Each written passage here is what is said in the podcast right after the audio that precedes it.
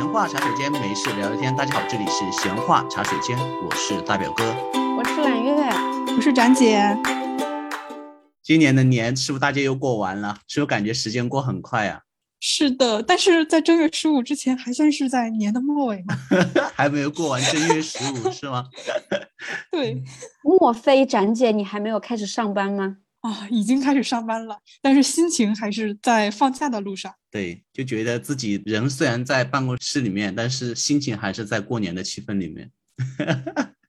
就觉得怎么突然一晃神儿。春节就已经快要没了，然后我们今天想来聊聊这个特别让人神伤的话题，就是说感觉自己还没有休息整顿好，就要马上开始上班了。然后我们这期就请到了我们一位嘉宾，呃，王夫人，很羞涩的说这个名字，来，王夫人给大家做一下简单的自我介绍。大家好，我是 王一博的老婆。我没有合照，没有同居，也没有见过面，但是我有一张嘴，我说我是，我就是。我也不知道这个事情吗？他可能也还不知道，我单方面宣布。OK，希望我们的王一博也能听到我们的节目，然后帮我们在微博转发一下。可以，你这个梦想非常的伟大。如果王一博不听，我们就请王夫人去私信他说：“我是你的夫人，我现在在做一个节目，请你帮忙宣传一下，帮忙推广一下，谢谢。”对对对对对对推广一下，不要收费的啊，免费的。我的妈呀，我居然有了一丝不切实际的幻想，万一真的被翻牌了怎么办？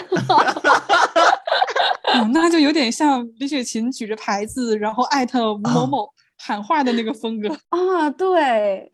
要不这样子，我们让小薇露个脸吧。我们这一期的专辑封面就小薇的自拍吧。我跟你说，我要露了脸，我这个王夫人就坐不稳了，就让他看到了我的真面目，可能这辈子都没得做王夫人。呃，哎，给大家科普一下，我们这位王夫人是，你是少数民族吗？呃，对，我是白族，对，是一位少数民族，所以在进港王夫人这个职业上，她可能还有加分。少数民族加五分，是的，有优势的，嗯，更有希望。嗯，那好吧，那我们这些玩笑就讲到这里。然后今天很想先跟大家聊一下，你们今年春节过到现在都是怎么过的呢？那我先说一下吧。嗯，我觉得我今年回家真的也是还略有一些离奇，因为我在杭州嘛，然后我本来是买的二十八号回武汉的票，结果在二十六号当天，好像是爆出了杭州有一例还是两例疫情，嗯，然后还没有那么严重，我就临时改票，就是我六点钟知道这个消息，好像是下午有传闻说什么检测出了十六例。什么环境样本的阴性，但是没有确定人。然后我还在一个会上，五点半知道这个消息，我还在会上。六点半会议结束，我就赶紧拉着我的领导去了医院，做完了核酸，然后把票改到了那天晚上三点。哦，凌晨三点是吗？对，因为。第一是那一趟有票，应该是新加的一辆车。然后第二是，我就想要赶在第二天早上新规出来之前赶紧先回去，所以我七点就落了武汉，就赶紧跑。对，然后我叔叔接到我就回家了。我有一个朋友比我晚一天，好像就没有回去成，就他的社区打电话劝阻他，你不要回来。所以就只能就就地过年是这个意思。对。然后我回了家，但是因为杭州这边疫情，就我回家之后有在我们家门口贴一个那个条，就说要在家健康监测十四天，就是要每天在家量体温这样。但是社区的人还是警告你，就是他恐吓你，他说你最好不要出你们家院子，如果你在外面被我们抓到了，要把你抓去集中隔离。就是，但是明明他的纸上又没有这样写，所以前面几天就很诡异，明明。同学朋友请吃饭，呃，或者是出去聚会，最后都变成他们来我们家，是没有什么卵用啊，就是我不能出去，他们可以进来。然后等到了第三天、第四天，因为快到过年边，那你不可能不去爷爷奶奶家吃饭嘛。然后我就出去，出门不带手机。哦，就就 定位找不到你，就是有点害怕，应该也没有那么严。然后直到我不带手机出门做了第二次核酸还是没有问题之后，然后我就自我解放了，我觉得我是自由的，也没有人来查。其实，就是政策它也不应该不让你出门，因为他说的就只是个监测量体温而已。哦，我想请问一下，你回家按照规定说要自我居家隔离十四天，你总共在家多少天？他的那个文件不敢写居家隔离，哦，他的文件就是写的健康监测。哦，但是是社区他不敢落到文嗯件里，他要口头给你加码。哦，我其实当时有一点生气来着，嗯但是又算了。我当时生气，然后各方朋友给你转那个国务院的链接，因为国务院那时候不是各种让你举嗯报说地方不让加码，不让禁止回对最近这个事情也是，就是各种基层、各种加码、各种防疫的措施，就是为了推卸责任嘛。就是如果一段加码到加到一定程度，自然这个很多人就不会愿意到你这个地方来，或者说根本限于那个客观条件来不了嘛。这样你的整个的那个人员流动就流动不起来嘛。有的地方简直离谱。就我有一个同事回了，就他们家可能在镇上，就是越到下层就越紧。他的那个离谱到说，他只请了七天假还是八天假在家待，然后说他必须要隔离完十四天才让他回 杭州。你说这是不是离谱？最后怎么办了呢？最后，因为这种他都是不敢落在文件上的呀。如果这个人要硬刚的话，我感觉政府其实没有什么办法的。哦，反正就之后他推迟了一天，还是嗯出来了。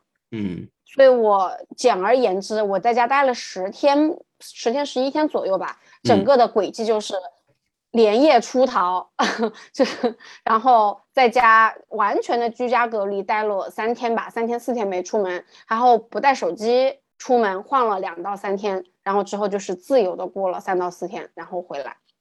嗯，嗯那展姐呢？嗯，我是因为单位有要求，就基本上就是就地过年了。然后这次过年的时候，我爸我妈从山东过来了，所以我们是一家四口一起过的年。但是今年过年比较悲催，就是我和我老公从初一开始我们就不太舒服，病了两天，到正月初四才恢复健康。好处就是维持了体重。其实就可能是因为正好是妈妈在身边嘛，身体也想撒个娇，然后半年没生病，就恰好在这几天生病了。我们在家就是一开始是温和的食补，吃了一些比如说粥啊什么的鸡蛋羹之类的东西，然后之后就各种尝试各种美食，做什么炸薯球啊、春饼啊、车厘子酱啊什么的，过得还很开心。就吃了这么多都没有胖，是这个意思是吗？嗯，对，因为一开始生病了，减了很多嘛。这样想，展姐就真的很幸运哎，就是如果你跟你老公两个人在，然后两个人都生病了的话，都没有人照顾，然后正好爸爸妈妈来了，嗯，也有可能是因为他们爸爸妈妈来了，身体觉得那要在爸爸妈妈面前装一个柔弱的孩子嘛，谁不是个孩子呢？嗯，你不是？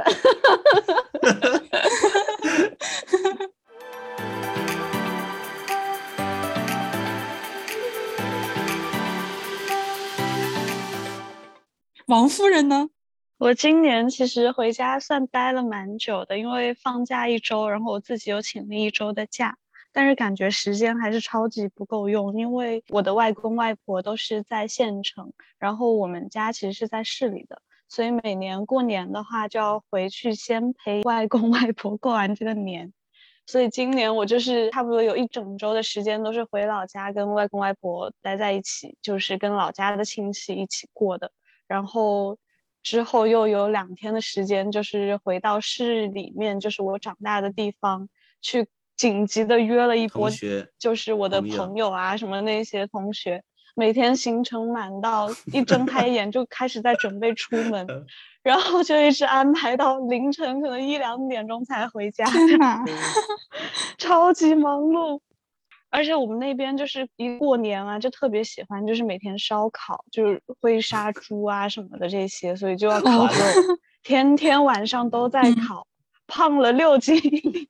我们春节前聊过一期节目，说哪个地方有杀猪菜，讲了福建，然后讲了山东和沈阳，然后这边又加了一个云南。科普一下，王夫人来自于云南，嗯，就是这个杀猪菜在我们祖国大地的各地都是很兴盛的嘛。只要有猪的地方就有。可怜的猪。但是就你一说杀猪菜，我会想到就东北的那种大炖菜一类的。但是我们这边主要还是以就是烧烤的为主。哇，我感觉你们的会更好吃。是很好吃。我们那边因为比较靠近泰国、东南亚这些，就香料什么调料就很多嘛，所以就做的这些蘸料什么就会味道就比较。我记得你之前跟我讲过，说有一个什么酸奶白肉是什么东西是吗？是火腿乳扇吧？哦，乳扇，乳扇，科普一下。乳扇其实我理解的就是可能它就很像马苏里拉奶酪的那种做法。但是它是一个新鲜奶酪球做出来之后，它会把它拉成呃片状，然后去晒干，然后把火腿片和乳扇或者乳饼放到一起去蒸。其实这道菜我没有吃过，因为我自己也感觉它很 可以。我不想尝试，但是展姐听着很兴奋，就听着就觉得很诡异。对，因为之前去云南旅游的时候吃过，但是当时就是感觉那个乳扇有点像奶酪一样的口感，所以觉得还蛮好吃的。也可能是给我们吃的是那个游客的那种改良版本。嗯，应该大家吃到的差不多。反正它其实就做法的话，它跟奶酪就是差不多的做法，就口味上可能因为制作工序的不同，会有一点点不一样。嗯，关于刚刚你说那个猪的，我想补充，就我们那边比较特色的，其实是有一道菜是叫生皮的，就是它是会吃，我们会吃生的猪肉，就是它是把一整只猪刚杀好之后，就拿去火上稍微的烤一烤，就把它皮烤到有点焦黄的那种状态，就拿来吃了。所以它等于就是皮已经是熟了，但是它里面的肉还是生的。就我们会调一些就是很酸、很重口、很辣的那些蘸料去蘸着这个生肉去吃，嗯，其实挺好吃的。外地的游客也可以尝一下，好屌啊！我听了只想说，就如果你担心生肉吃了不安全，你可以只吃它皮，因为它皮是烤过的嘛。就嗯，你可以只点皮，可以尝一下。哎，我跟你说，听过我们节目都知道。揽月如果真的是喜欢，就会说马住马住；如果 觉得很暗黑，就说好屌哦，好屌！这是我第一次知道猪肉可以生吃，哎，就我以前只知道牛肉可以生吃，是可以啊。我看德国也有吃生猪肉的这种习惯，就感觉还挺多的，但是确实也不是很安全，也不是很提倡大家去吃这个东西，就是尝一尝还可以，嗯。可能如果不是自家养的猪，可能也会有寄生虫什么的，是吗？对，然后我们那边一般都是早上杀猪，然后这个猪应该是要经过检疫这些的，然后早上杀了就烤了，就中午的时候去吃到这道菜，到下午我们一般就不吃了，就觉得它那个肉可能会就不太安全，就不吃了，就早上杀，中午吃这样，就浪费掉。嗯，反正有钱任性，就可以做熟了吃啊，干嘛要浪费掉？哦，对不起，是的，在想什么？然后你还做了什么别的事情呢？过年，其他就陪陪家人啊，就跟大家差不多吧，就陪家人玩，然后放鞭炮这样。但是我觉得你虽然很忙，但是都是跟家人在一起，我觉得很幸福哎，就有那种幸福的匆忙感。是的，感觉在长辈身边才更像新年。对，就是你看吃饭，你也不用担心妈妈、外婆啊都会做，然后一大家子人又在一起，然后每天就吃饱了就开始思考要干嘛，就每天就想。今天想去爬山啊，明天想去野炊啊，干嘛干嘛，就一直都在想怎么玩。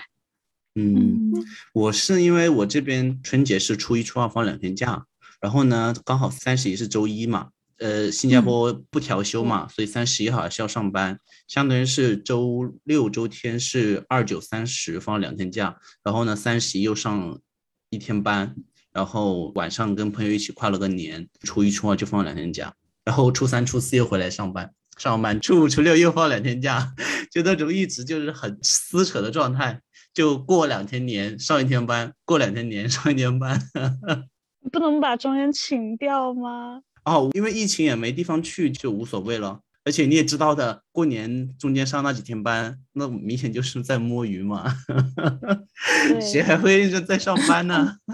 是吧？就不太愿意浪费这个假。对呀。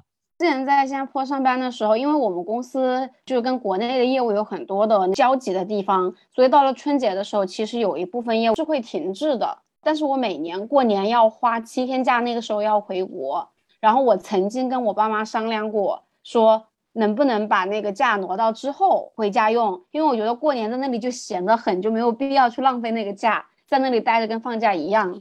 结果这个大胆的想法被狠狠的批评了，我感觉我过年要是赶不回家，我爸妈能把我腿打断。所以你有史以来所有的春节都是在爸爸妈妈身边过的是吗？呃，对，除了有两年吧，一年是因为疫情，就一九年那个时候我还在新加坡的时候，疫情没有回去，然后还有一年是读研的那一年，因为那个时候不像上班，你有那个年假可以请，就学校没有办法放假，其他基本上我过年全都是在家里过的。哦，我也是，就是其实好像只有疫情的这段时间。因为那个就地过年的政策没有回家，去年就是我跟我老公两个人一起过的，像今年的话就还比较幸运，爸爸妈妈能过来，但之前的每一年都是在家长身边过的。嗯，但说起这个展姐，其实我有一个隐隐的担忧，就是我觉得之前未必是所有的人都想过年回家，但是有一股传统的力量或者是一种。说不太清楚的事情，让你觉得你一定得回家，但是因为这个疫情的原因，打破了这股看不太见的力量，所以我觉得哪怕疫情过了之后，很多人心里的那个枷锁可能会稍微的松动一些。嗯，是，就包括像咱姐这种，以前可能说过年一定要是去回到老家，但现在像父母过来你们的身边，或者说大家一起出去旅游什么的，好像也是越来越流行了。其实说实话，就是去年第一年不能回家过年的时候，我的心是自由的，我觉得很 快乐。就知道展姐会对呀，就是就是展姐，你看不能回家过年，你感受到了快乐，就说明你之前也没有那么想回去，但是就是有一种你不得不，然后现在因为一个不可抗的因素，一旦把这个传统的东西打破了之后，它会变得更容易一些。但是懒人为什么是担忧呢？因为我觉得。他其实是给我提供了一个机会，让我可以自己决定用怎么样的方式来过年，就是可以回家，可以不回家，可以跟家人一起过，也可以自己自由自在的过。因为我每一年回家过年的时候，如果去姥姥家、姥爷家的话，基本上就是前两天吃一吃，然后后几天看着家人跟朋友们一起打麻将，这么度过的。然后如果是回山东老家的话，那基本上就是前三天一直在走亲戚。然后第四天，然后在家里躺着看电视。第五天，然后再来一个家族聚餐。嗯，所以就是感觉每一个假期都是在亲人的身边无所事事的度过的。然后第一次能够不回家过年，我可以第一天晚上吃个年夜饭，第二天然后去喝咖啡，第三天看电影，第四天看书，就好像拥有了一个自由的假期。所以我觉得能够自己选择挺好的。就是我的担忧可能。不是从自己的角度吧，更多的是一种，就从整个年文化传统。对对对对。然后另外，虽然我之前让我有的选的时候，我肯定也不太乐意回家，但是不得不讲，家里有一些亲戚，你如果不是过年回去的话，你可能真是一年到尾见不到一次面。你两年不回家，可能这一些亲人可能就真的就散掉了。哇，蓝月的担忧已经上升到就中国城镇化与农村二维对立了，已经。哎，真的，已经到了一个哲学的高度。在年前的时候看到一个视频，就是十二点的时候，然后好像是一个人在县城的楼顶上拍的，因为县城没有那么多的霓虹灯嘛。但是当烟花十二点一起上天的时候，你就觉得非常的漂亮。然后发视频的人的文案是写的说：“你能相信这只是十年前的中国？”我突然想，时间想想是一二年、一一年、一二年那个时候，确实是的，我们家那边也是可以放烟花的，然后会放非常什么一百响的、两百响的这种。我们也是。但今年回家已经全面禁鞭，我们那边已经放不了鞭炮啦。就十二点那个跨年，真是冷冷清清。然后就真的你会发现，你你觉得很理所当然的事情，它真的就不见了。我其实觉得这个事情还挺唏嘘的，但我会觉得这样还挺好的，因为我老家那边现在还可以放鞭炮、放烟花这些，然后就大年三十晚上十二点要关门，就是有一个封门要放炮仗这样的。嗯，然后第二天早上起来，你就新的一年第一次开门也要放炮仗，完了吃饭什么的也要放炮仗，就一直很吵很吵。对，就是之前我也觉得吵，但是没了之后，我还是觉得说，就少了点什么东西。就这个年就感觉越来越少了一些束缚之后，有一点没的味道。像我们家以前是，就是刚刚像王夫人 说的，如果吃饭前没有放那个鞭炮，不准开席的。然后现在因为不准放鞭炮了，你就没有一个所谓的开席的这么一个开始的仪式，就大家上桌就吃这个饭，就变得跟平时的饭感觉没有什么差别了。可能比较老派的人没有，不是老派。我觉得现在有一个论调，我觉得还蛮有意思的。就是前段时间我有看一篇文章，就是说为什么现在年轻人喜欢过洋节。不是说洋节的文化有多么的腐蚀我们的内心，究其根本就是因为在洋节，你可以选择做任何的事情，你可以玩，可以去放松，也可以做一个简单的假日，让自己去去放空也好，就是选择权在自己。反倒是这些传统的节日，就政府把更多的一些引导给了群众。而不是说让你自由的去说怎么去选择过这个节日，像张姐刚才讲的，其实自由的选择很重要。如果把这个选择给了普通老百姓，比如说我想放鞭炮，我想关门，我想守岁，我想什么做什么东西，东西选择权交给他们，政府做一些简单的引导，说注意安全，做一些简单的措施就好了，而不是说一纸文书就是说不准放鞭炮，不准做那个做那个，就大家会觉得慢慢就没有意思了。但我会觉得说就是。我们这些之前说的没有年味啊，或者过这些传统的节日越来越没有味道，就是这种，嗯，感觉就这些规矩类的事情它越来越淡了之后，会导致我们的这个节好像它过得没有那么的有味道了。就像你刚刚说的，过年的这些条条框框可能没了，它就变成一个普通的大家聚一聚的节日。然后像之前端午节啊什么，以前可能只有在端午我们才包粽子，然后吃粽子这些。会感觉特别有端午的那个味道。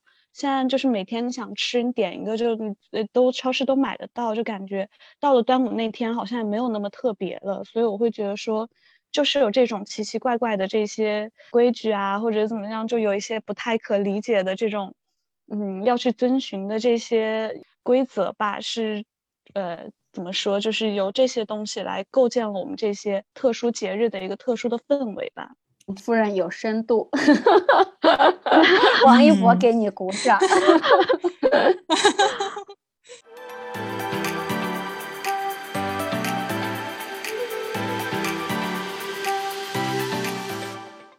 好，然后我们想要聊一聊，就是刚才大家都讲到说，在春节其实回家虽然有大概七到十几天的一个时间，但是总觉得时间不是特别够用。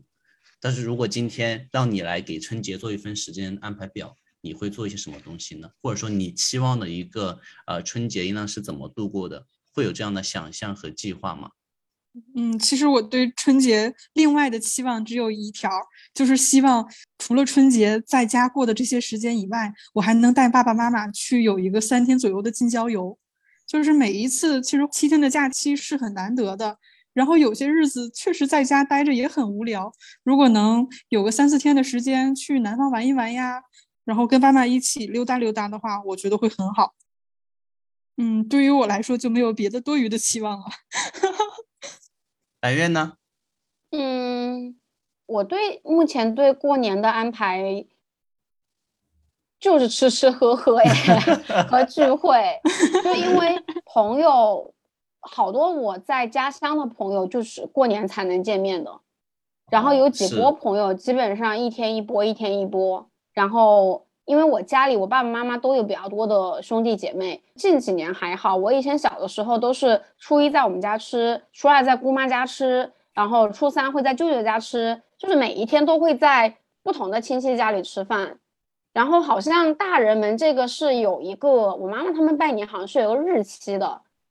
就 初几是吗？对，这这个是个习俗，不是他们定的。对，是的。初几要去姨妈家，然后初几要回老家，因为就是我我爷爷奶奶、外公外婆有些已经过世，但都跟我们在一个地方。但是我的爷爷奶奶、外公外婆这一些，他们要去乡下的地方去给他们的爸爸妈妈拜年，或者是扫墓，或者我们那边叫送灯这种，所以你还要往底下的乡镇里头跑。就其实。真的很慢。现在是因为我妈妈自己在做这个事情。如果这个事情之后给我来做的话，我真的觉得根本没有空来说你把这一天给匀出来去搞别的。所以你觉得，如果这个重担一旦到你手上，你还会坚持这么做吗？像刚才王夫人讲的，你还会坚持这种仪式感吗？我觉得我肯定会抱怨在做的时候，但是我并不希望它消失掉。你如果小的时候没有经历过，它没有就没有就无所谓。但是我前面二十几年每年都有这种事情，你就不希望这个事情它消失掉。我就是我，如果给过时间表，我其实差不多了。我觉得跟大家都差不多，可能就刚开始就串亲戚了。就前面几天，我记得我当时在读高中和读大学的时候，我妈就会每天早上告诉我今天要去哪几家哪几家，然后东西都分布在那里了。然后我觉得剩下基本上就是在各种聚会和聚餐什么的了。但是有一个问题要问大家，比如说你们跟同学、朋友聚会，或者跟家人在一块儿待一天的时候，都会干什么呢？睡觉。我就是，我妈就跟我说，你为什么每次在家就瘫在那个？就最近抖音上不是很火，就是有一个火箱，就是只有湖南人听说过吗？嗯，就是一个木质的凹槽，类似于一个床那么大，放在茶几跟沙发之间。真的。对呀，所以就放一个被子，我每天就从早起就瘫在那里。我妈说：“你要不要动一下，挪个窝？”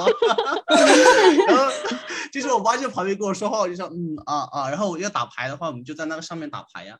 就是因为都是 L 型沙发嘛，大家可以两三人坐这个长条的，一两个人坐那一边，基本上就是一天就不 不离那个东西啊。有的时候甚至于太冷了，吃饭都会说，哎，那我们就搬到茶几上，我们就坐在这个火桶上面吃。你们还会说特意正襟危坐的去聊天或怎么样吗？对，就是这个是今年我有一个很大的感受，就是国粹之所以为国粹，它是有理由的。就打麻将、打牌这些事情，是一个非常好的粘合剂啊。嗯，刚刚说我姨妈奶奶他们都在一个地方嘛，所以我不管是在我爸爸这边跟家人吃饭，还是在妈妈那边吃饭，不可能是我们一家三口，就都是有姨妈、舅舅或者大伯、姑姑，然后底下的兄弟姐妹一大团子人，你这些人你没有办法聊到一起去。是的，然后你也没有那么多的话可以聊。然后前几年可能哥哥还一起打一下王者荣耀什么的。然后今年我在我妈妈这边，因为我我的弟弟年纪分散的比较开，最小的才读小学二年级、三年级，最大的是我。然后我中间还有几个弟弟，每隔两到三岁分布这样往下，六个小朋友就坐在那里玩手机。就在这么个尴尬的时刻，我的舅舅出来坐庄，出来搞斗牛，真的是老少咸宜呀！就是从我读二年级的弟弟到我外婆已经四九年七十多岁了，不亦乐乎，真的。而且还有一个就是大家都很很喜欢这个游戏。对，就是你不是说为了聚会而聚在一起，是真的在里面有参与感，然后会发生非常多的故事，比如说。小弟弟读二年级的那个，每个星期就五块钱的零花钱，斗牛输了三十，一天哭了六次，就是 输一把哭一次，然后他自己躲到房间里面去，然后出来说我要再来一盘，然后会又 输了，又躲到房里去哭一次，就整个发生的这个事情，我都觉得特别可爱。嗯，是真的很萌。对，然后整个斗完了牛之后，舅舅他就会把赢来的钱，其实又做小红包发给大家，并且我们家今年特别喜欢玩那个红包抽签。哇，怎么个玩法？嗯，就是像抽签一样的，装在那个竖条装在那个红包里面，然后装在个大盒子里，然后你去抽，钱是你自己放的。嗯嗯，然后你整个打完了牌之后，所有的人去洗手，然后一起去包饺子，然后舅妈他们做饭，我就觉得。那一刻确实觉得说国粹为国粹就是很有道理，是 就是有一个是莫名的，大家打牌都有点信静气，不知道你们听不听得懂这个词儿？不是手气吗？呃，我们那叫静气，就是怎么说？比如说小的时候，如果我爸妈打牌，我爸爸会在麻将前面放一个打火机，然后你要是跑进去把他打火机拿走了，他就会说你把他的火拿走了。你知道吧？就是就是有很多这种说法，对，所以他会他会衍生出很多的好玩的故事。比如说，我有的时候打牌，我一站过去，可能谁的牌就比较好了，然后那就很有的聊嘛，可能会成为一年的谈资。但是今年很不巧，我一站到我外婆旁边去，我外婆就输，我外婆就开始骂我，让我不要站在她旁边。那展姐，你跟你爸妈，然后你老公四个人会一起打牌吗？会呀，就是我们不赌博。所以你们是会开读书会吗，还是怎么样？我也想说，不是，不要笑，读书会是个很正经的活动的。我有我有朋友家就会真的会开读书会，啊，过过年年的时候开读书会吗？就是开那种诗朗诵会。哦天哪，那那不是被拉出来表演节目了吗？就是我有朋友家就是那种大家嗯族，你知道吗？哦就，可是的能，我懂。对，就然后有就是牵头的，比如说像大哥或二哥混得很好的，就嗯牵头会在酒店包一个很大的那种会议室什么的，然后就开始做活动。每一个家族的同辈的，可能最小那个辈都要表演节目的。最后就是他们当有一年他们会发给我那个视频，就最后可能带头大哥拿起我一个文件夹，每人发一个，一起朗诵诗歌。天呐，大伟哥，我听完，我多庆幸我的舅舅只是一个土财主，他没有这么阳是春白雪的爱好。那感觉就是一个家族版的年会。对啊，他们就是家族版的年会，而且他们 那些哦晚辈，因为我朋友就是晚辈嘛，就是还要化妆、有跳舞什么的。天呐，就是要选一下哪几个没文化、没才艺的淘汰。这样大家听起来都觉得很热闹，是不是？就比坐在一起不知道干什么来的好。对啊，嗯就像麻将一样，嗯就是大家在一起，因为很多时候没有什么话讲，来回不就共同话题不就这几个吗？什么唠家常啊，可能就最后一个就催婚吧。就如果大家为了避免这种不愉快的事情发生，都会说提前把这些台子搭好，大家唱个戏吧，好不好？就不要去聊那种不开心的事情，是吧？嗯所以展姐，你们家一家在做什么呢？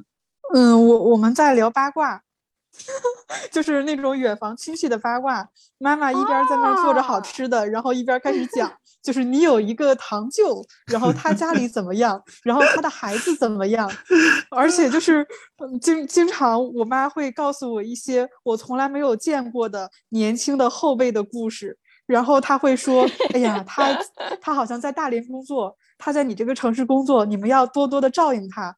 然后说不定年后还可以见一见。”我每到这个时候，我都觉得很尴尬，因为虽然他和那个他的堂兄之间是有关系的，可是我跟另外一个年轻人，我们两个二十几年、三十几年从来没有见过呀。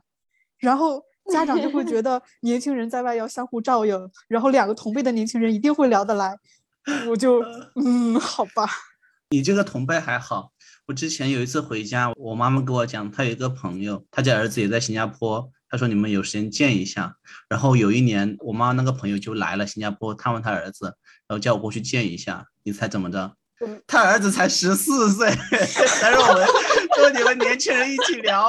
我说我都比他大了两倍了，我跟他年轻人差别太远了吧？然后他还有两个同学，就是他们初中的同学在这读初中。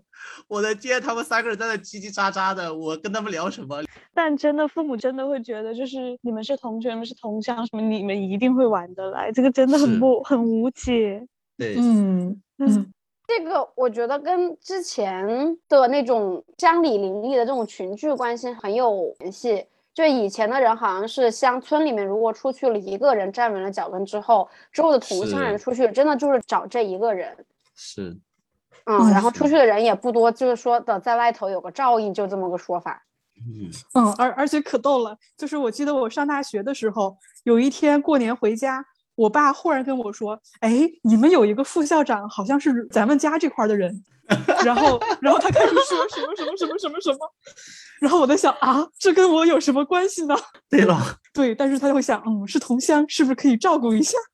哎，那王夫人，你们家如果过年的时候一般会干嘛呢？一家人在一起。就感觉很忙啊！你早上起来就做早餐，早上吃 吃完了你就可以开始做午餐了。就一天，因为我们家很多人，你吃个饭可能都要摆两三桌那种，就每天你要哦 等一下干的等一下活真的很一直在开趴儿。不是你们家过个年两三桌是多少个人？啊，三十个人吗？没有一桌你就八个人左右，那也二十多二了。十来个。就是因哦为我们家是这样，我爷爷奶奶家那边和我外公外婆家，他们就是在一起的，就是一条路的就对面这种，就这么近。然后、哦对，就爸爸妈妈是邻居。对，然青梅竹马，完了就是我舅舅娶到我舅妈，我舅舅和舅妈也是邻居，然后所以就哦每年一到过节，就是大家其实都在一起，所以随便一号召就能摆出个两三桌来。这就是真的是嗯少数民族聚居地的好处。真对，哎，而且我们会就是过年的时候，我们会去庙里拜本主，不知道你们会不会去庙里拜？拜什么？拜本土？本主？哦，本主。什么叫本来的本？然后主要的主，就是我们拜的一个我们信的一个神灵，这种反正就是我们崇拜的一个对象吧。我不知道他是按照地域，可能是某一片的人、某一个村、某一个 乡的人信的是一个这样子。就好像是我们自己的一个信仰，可能就不一定是神，也可能是你们就是之前某一个特别骁勇善战的将士，或者什么是一个真的存在的人，就是都有可能啦。嗯，就一种信仰，就反正会过年的时候去拜一拜，然后求一下今年要顺利啊什么这一类的。那你们那一片的本主是谁呢？那我就不太认识了，你都不认识，太熟，对不起，我每次就是跟着过去，然后我外婆叫我磕头，好的我就磕头，烧纸我就烧纸，就是一个工具人。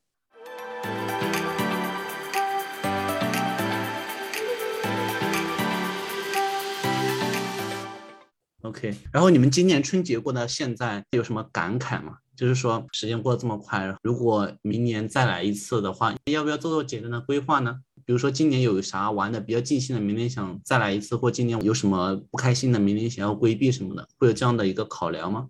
希望明年过年能放烟花和鞭炮。希望王一博能听到我们的呼唤，然后转发这条音频。希望明年过年我在王一博家做女佣吗？滚！王夫人，王夫人，人家的人是王夫人。我那个想到一个很可怕的事情，就是我们过完年回公司嘛，然后大家开会的时候，会前就在那边算，说，哎，好像马上就是那个清明，今年清明的假好像放的很好，只要请两天年假连到一起可以放五天还是放多少天？然后五一只要请两天可以放九天，大家就在算这个假。然后就算说，哎呦，到了端午，一算哦，又到了中秋，再一算又要过年了，我他妈的，他妈就是刚过完年被他几个假期一算，我感觉过年又要来了。我现在对于时间的流逝有一些害怕。对对对，就感觉工作以后时间就开了倍速一样。你能想到疫情已经过去三年了吗？还那我们聊最后一个话题吧。就是如果说，呃，又是一年新年了，然后你会在新年的时候趁机回顾一下过去一年，然后给崭新的一年做一些简单的规划吗？就比如说新的一年我要少玩手机，多睡觉，早点上床，然后少吃点碳水，少吃点糖，多运动，多健康的生活，会有这样的 flag 立下来吗？就少吃啊。我就先讲一个吧，嗯嗯，因为我本人就是眼睛比较容易疲累，然后我又特别爱看字，很喜欢读这些乱七八糟的东西，然后又工作要面对电脑，就眼睛视力真的是降得很快。然后我每年立的 flag 就是没事多看外面，然后没事不要看手机。然后 我现在就变成了，那我可以不看字，那我可以听书呀。然后我今年听了几十本书呢。然后就有了这个节目吗？对呀。就刚开始做这个节目，初衷就是觉得，呃，很多人现在可能不方便，然后尤其现在当代人其实对着手机或屏幕的时间很长了，有时候想放松一下的时候，就可以听听节目，也是蛮好的呀。确实，我之前就听这个的时候，就会感觉，因为现在我自己住嘛，就把这个节目其实就放着，就会感觉真的很热闹，然后 睡觉的时候非常有安全感。我们就是你的父母。背景音一开，哇，好开心！就听大家在这边闲聊。对我一个朋友就是玩的很好的，然后他可能这期节目也可能会听吧。然后呃，上了两期节目我推荐给他的，我不知道他有没有很情愿了。我就有点属于 硬安利，就是打完电话，然后我就跟他说：“你听一下我的节目。”然后他刚好在做饭嘛，过了很久，然后他就回了一句。哎，你们节目不要停好吗？我这里做饭放在旁边，真的是太爽了，就在旁边觉得很有意思。真的，对，而且他说你们讲的话又是当背景，对，就是讲的那些话题又是蛮有意思的话题。然后有的时候我虽然不知道你们在讲什么，但是就做一个背景。嗯，对啊，我们讲的就是一些不知道这个能不能播，就是些屎尿屁的东西啊。